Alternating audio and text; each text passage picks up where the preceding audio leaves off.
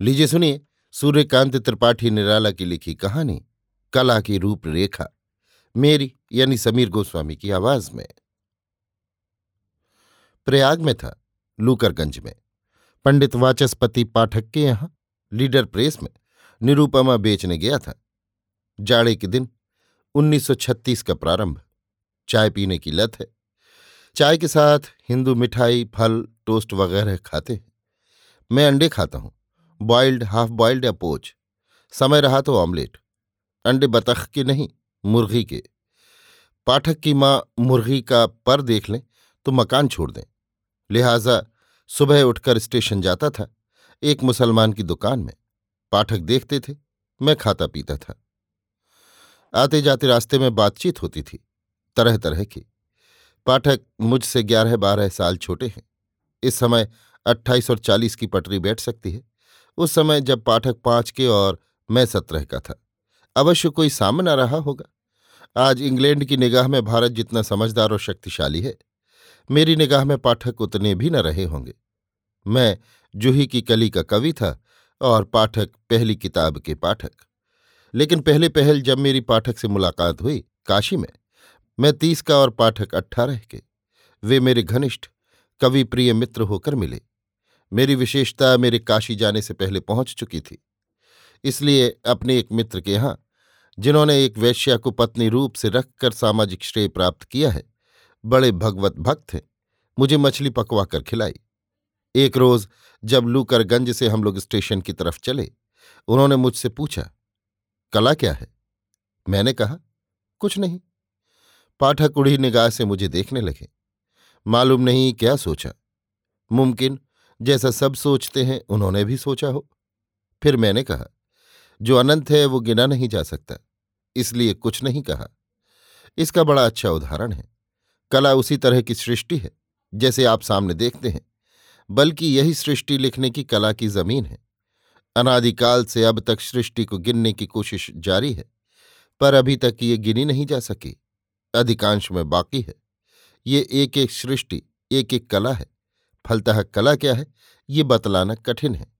अद्वैतवाद में सृष्टि के गिनने की असमर्थता के कारण सृष्टि का अस्तित्व ही उड़ा दिया गया है। इसलिए कहा, कला कुछ नहीं है। कला के दो चार दो चार सौ, दो चार हज़ार, दो चार लाख, दो चार करोड़ रूप ही बतलाए जा सकते हैं। पर इससे कला पूरी पूरी न बतलाई गई। पर एक बोध है, उसका स्पष्टीकरण किया जा सकता है। जैसे ब्रह्म के अलग अलग रूपों की बात नहीं कही है, केवल सच्चिदानंद कह दिया गया है। इसी को साहित्यिकों ने सत्य, शिव और सुंदर कहकर अपनाया है। बोध वो है, जैसी कला हो, उसके विकास क्रम का वैसा ज्ञान। इसके लिए प्राचीन और नवीन परंपरा भी सहायक है और स्वजातीय और विजातीय ज्ञान के साथ मौलिक अनुभूति और प्रतिभा भी। फिर हिंदी के भिन्न भिन्न अंगों की बातचीत होती रही। हिंदी भाषियों के मस्तिष्क दुर्बल हैं, रूढ़िग्रस्त होने के कारण।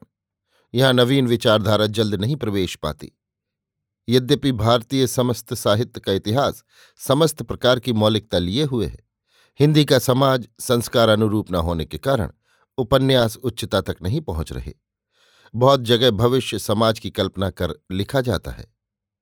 काव्य, कहानी, प्रबंध, नाटक इन सब का लेखक जो मनुष्य है वो अनेक रूपों में अभी विकसित नहीं हुआ।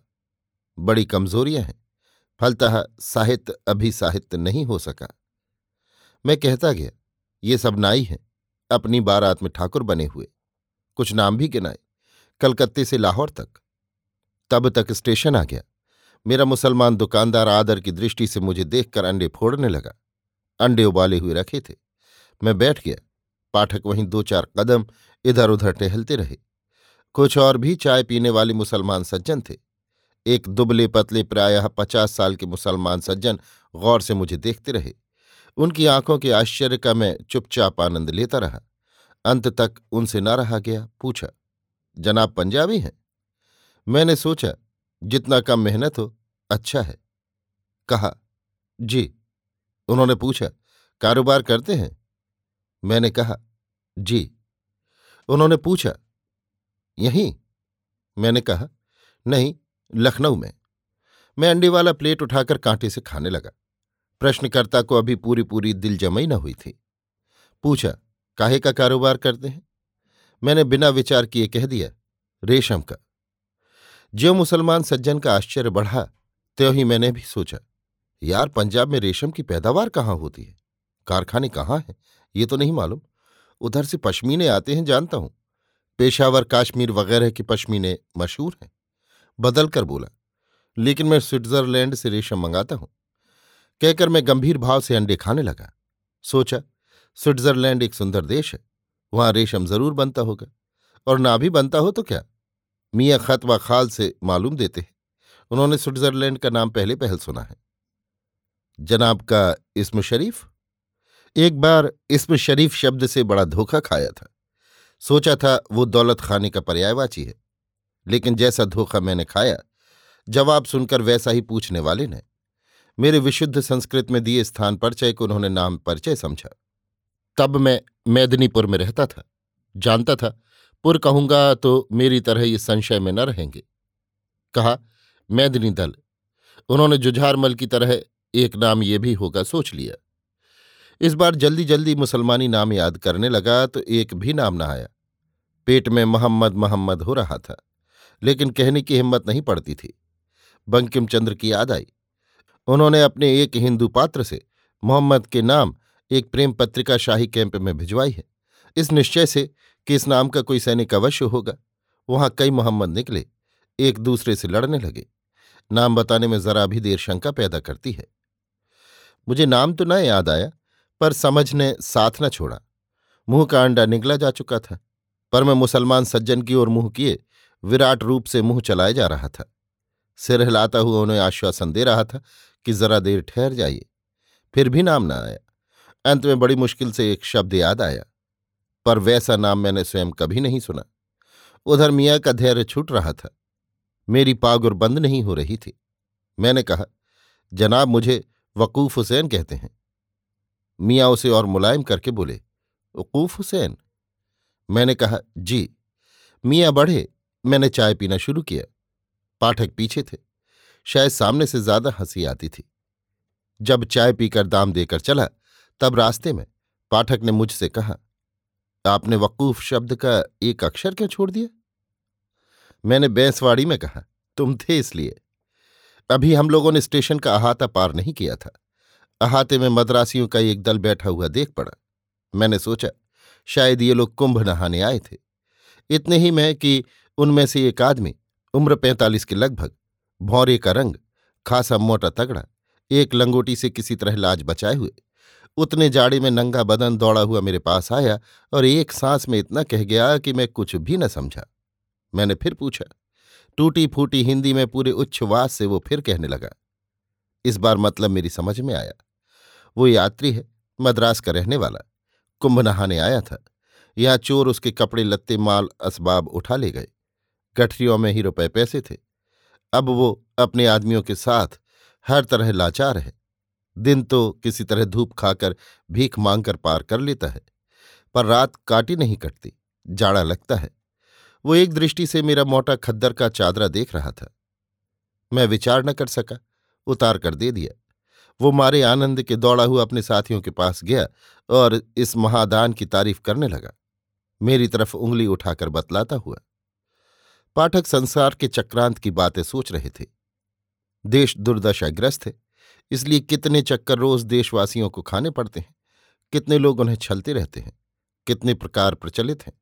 मुझसे बोले, आखिर आपने अपना बतलाया नाम यहाँ सार्थक कर दिया ना? ये अभी दोपहर को गुदड़ी बाज़ार में चार आने में ये चादरा बेचेगा। मैंने कहा, धोखा भी हो सकता है और इसकी बात भी सच हो सकती है।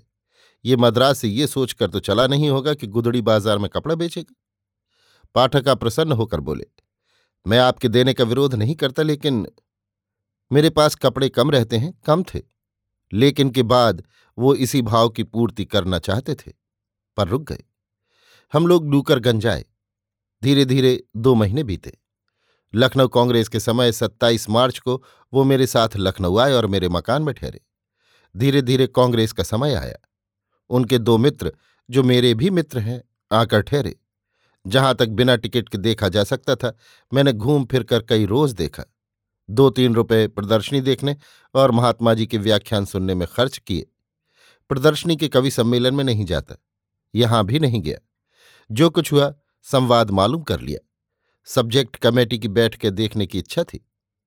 पर वो दृश्य अप्सराओं के नृत्य देखने से भी महँगा था। पाठक बोले, मेरा पास लेकर देखाइए मैंने कहा, वहाँ बहुत से लोग होंगे जो मुझे पहचानते होंगे। फिर प्रेस रिपोर्टरों की जगह मुझे कोई अपने पास से भी कुछ देकर बैठने के लिए कहे तो मैं न बैठूं।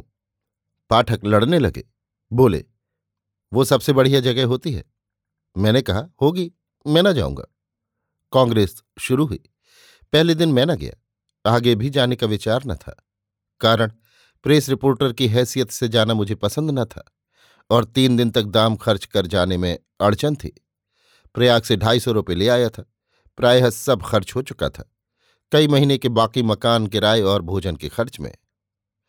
दूसरे दिन जब कांग्रेस की बैठक शुरू होने को हुई, मेरे मकान से लोग चलने को हुए तो मैं सोने का सुबीता करने लगा। जो मारवाड़ी सज्जन आए हुए थे। उन्होंने कहा, निराला जी, मैं कई दिनों से देख रहा हूँ, आप सोते बहुत हैं। मैंने कहा हाँ ये तो है, पर जब जागता हूँ, तब पंद्रह पंद्रह रात लगातार नहीं सोता। मारवाड़ी सज्जन हंसे, बोले, चलिए, मैं बड़े संकट में पड़ा। कैसे कहूँ, मेरे पास खर्च की कमी है।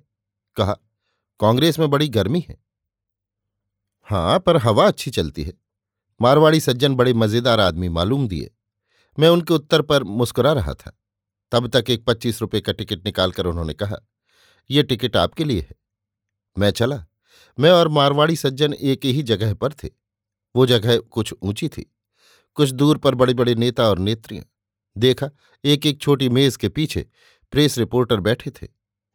पंडित दुलारे लाल भार्गव, ठाकुर श्रीनाथ सिंह आदि आदि परिचित अपरिचित श्रीमती कमला चट्टोपाध्याय को मैं गौर से देख रहा था। उन्हें पहले ही पहल देखा था। कभी कभी श्रीमती सरोजनी नायडू से बात करती थी। उठकर उनके पास जाकर रह रहकर उस समर्पण की याद आ रही थी, जो मिस्टर चट्टोपाध्याय ने अपने एक अंग्रेज़ी पद्य संग्रह का किया है। इस तरह का टू के the first sunshine of my life. मेरे जीवन की प्रथम सूर्य किरण, का, को। फिर इस राजनीतिक जीवन के घोर परिवर्तन पर सोच रहा था, जहाँ दोनों एक दूसरे के काव्य के विषय नहीं, जीवन के अंतरंग नहीं स्पर्धा के विषय हो गए हैं। शाम को बाहर निकला, एकाएक ऊँची आवाज़ आई, देखा एक स्वयंसेवक दौड़ा आ रहा है। स्वयंसेवक की वर्दी पहने हुए। मुझे देखकर दोनों हाथ उठाकर फिर उसने हर्ष ध्वनि की। मुझे ऐसा मालूम देने लगा जैसे उसे स्वप्न में कभी देखा हो। मुझे पहचानता हुआ ना जानकर उसने आनंदपूर्ण लड़खड़ाती हिंदी में कहा, मैं वही हूँ जिसे आपने चादरा दिया था। मुझे कला का जीवित रूप जैसे मिला। प्रसन्न आँखों से देखता हुआ मैं तत्काल कुछ कह न सका। संयत होकर बोला, आप कांग्रेस में आ गए? अच्छा हुआ। उसने कहा, फिर मैं वहाँ स्वयं सेवकों में भर्ती हो गया। प्रसन्न चित्त बाहर निकलकर मन में मैंने कहा, पाठक मिले तो बताऊँ, कैसे गुदड़ी बाज़ार में इसने चादरा बेचा? कई दिन हो गए। कांग्रेस खत्म हो गई। पाठक वगैरह चले गए। मैं शाम को कैसर बाग में टहल रहा था कि वो मनुष्य मेरी ओर तेज कदम आता देख पड़ा। मैं खड़ा हो गया। मेरे पास आकर उसने कहा, अब गर्मी बहुत पड़ने लगी है। देश जाना चाहता हूँ। रेल का किराया कहाँ मिलेगा? पैदल जाना चाहता हूँ। मैंने बीच में बात काट कर कहा, क्या कांग्रेस के लोग आपकी इतनी सी मदद नहीं कर दे सकते? उसने कहा, नहीं, कांग्रेस का ये नियम नहीं है। मैं मिला था। मुझे ये उत्तर मिला है। खैर, मैं भीख माँगता खाता पैदल चला जाऊँगा, पर अपने पैरों की ओर देखकर कहा, गर्मी बहुत पड़ती है, पैर जल जाते हैं। अगर एक जोड़ी चप्पल आप ले दें। मुझ पर जैसे वज्रपात हुआ, मैं लज्जा से वहीं गड़ गया। मेरे पास तब केवल छह पैसे थे, इससे चप्पल नहीं लिए जा सकते। अपने चप्पल देखे, जीर्ण हो गए थे। लज्जित होकर कहा, आप मुझे क्षमा करें इस समय मेरे पास पैसे नहीं हैं। उसने वीर की तरह मुझे देखा, फिर बड़े भाई की तरह आशीर्वाद दिया और मुस्कुराकर अमीनाबाद की ओर चला। मैं खड़ा खड़ा उसे देखता रहा, जब तक वो दृष्टि से ओझल नहीं हो गया। अभी आप सुन रहे थे सूर्यकांत त्रिपाठी निराला की लिखी कहानी, कला की रूपरेखा, जो सत्य घटना पर थी। मेरी यानी समीर गोस्वामी की आवाज़ में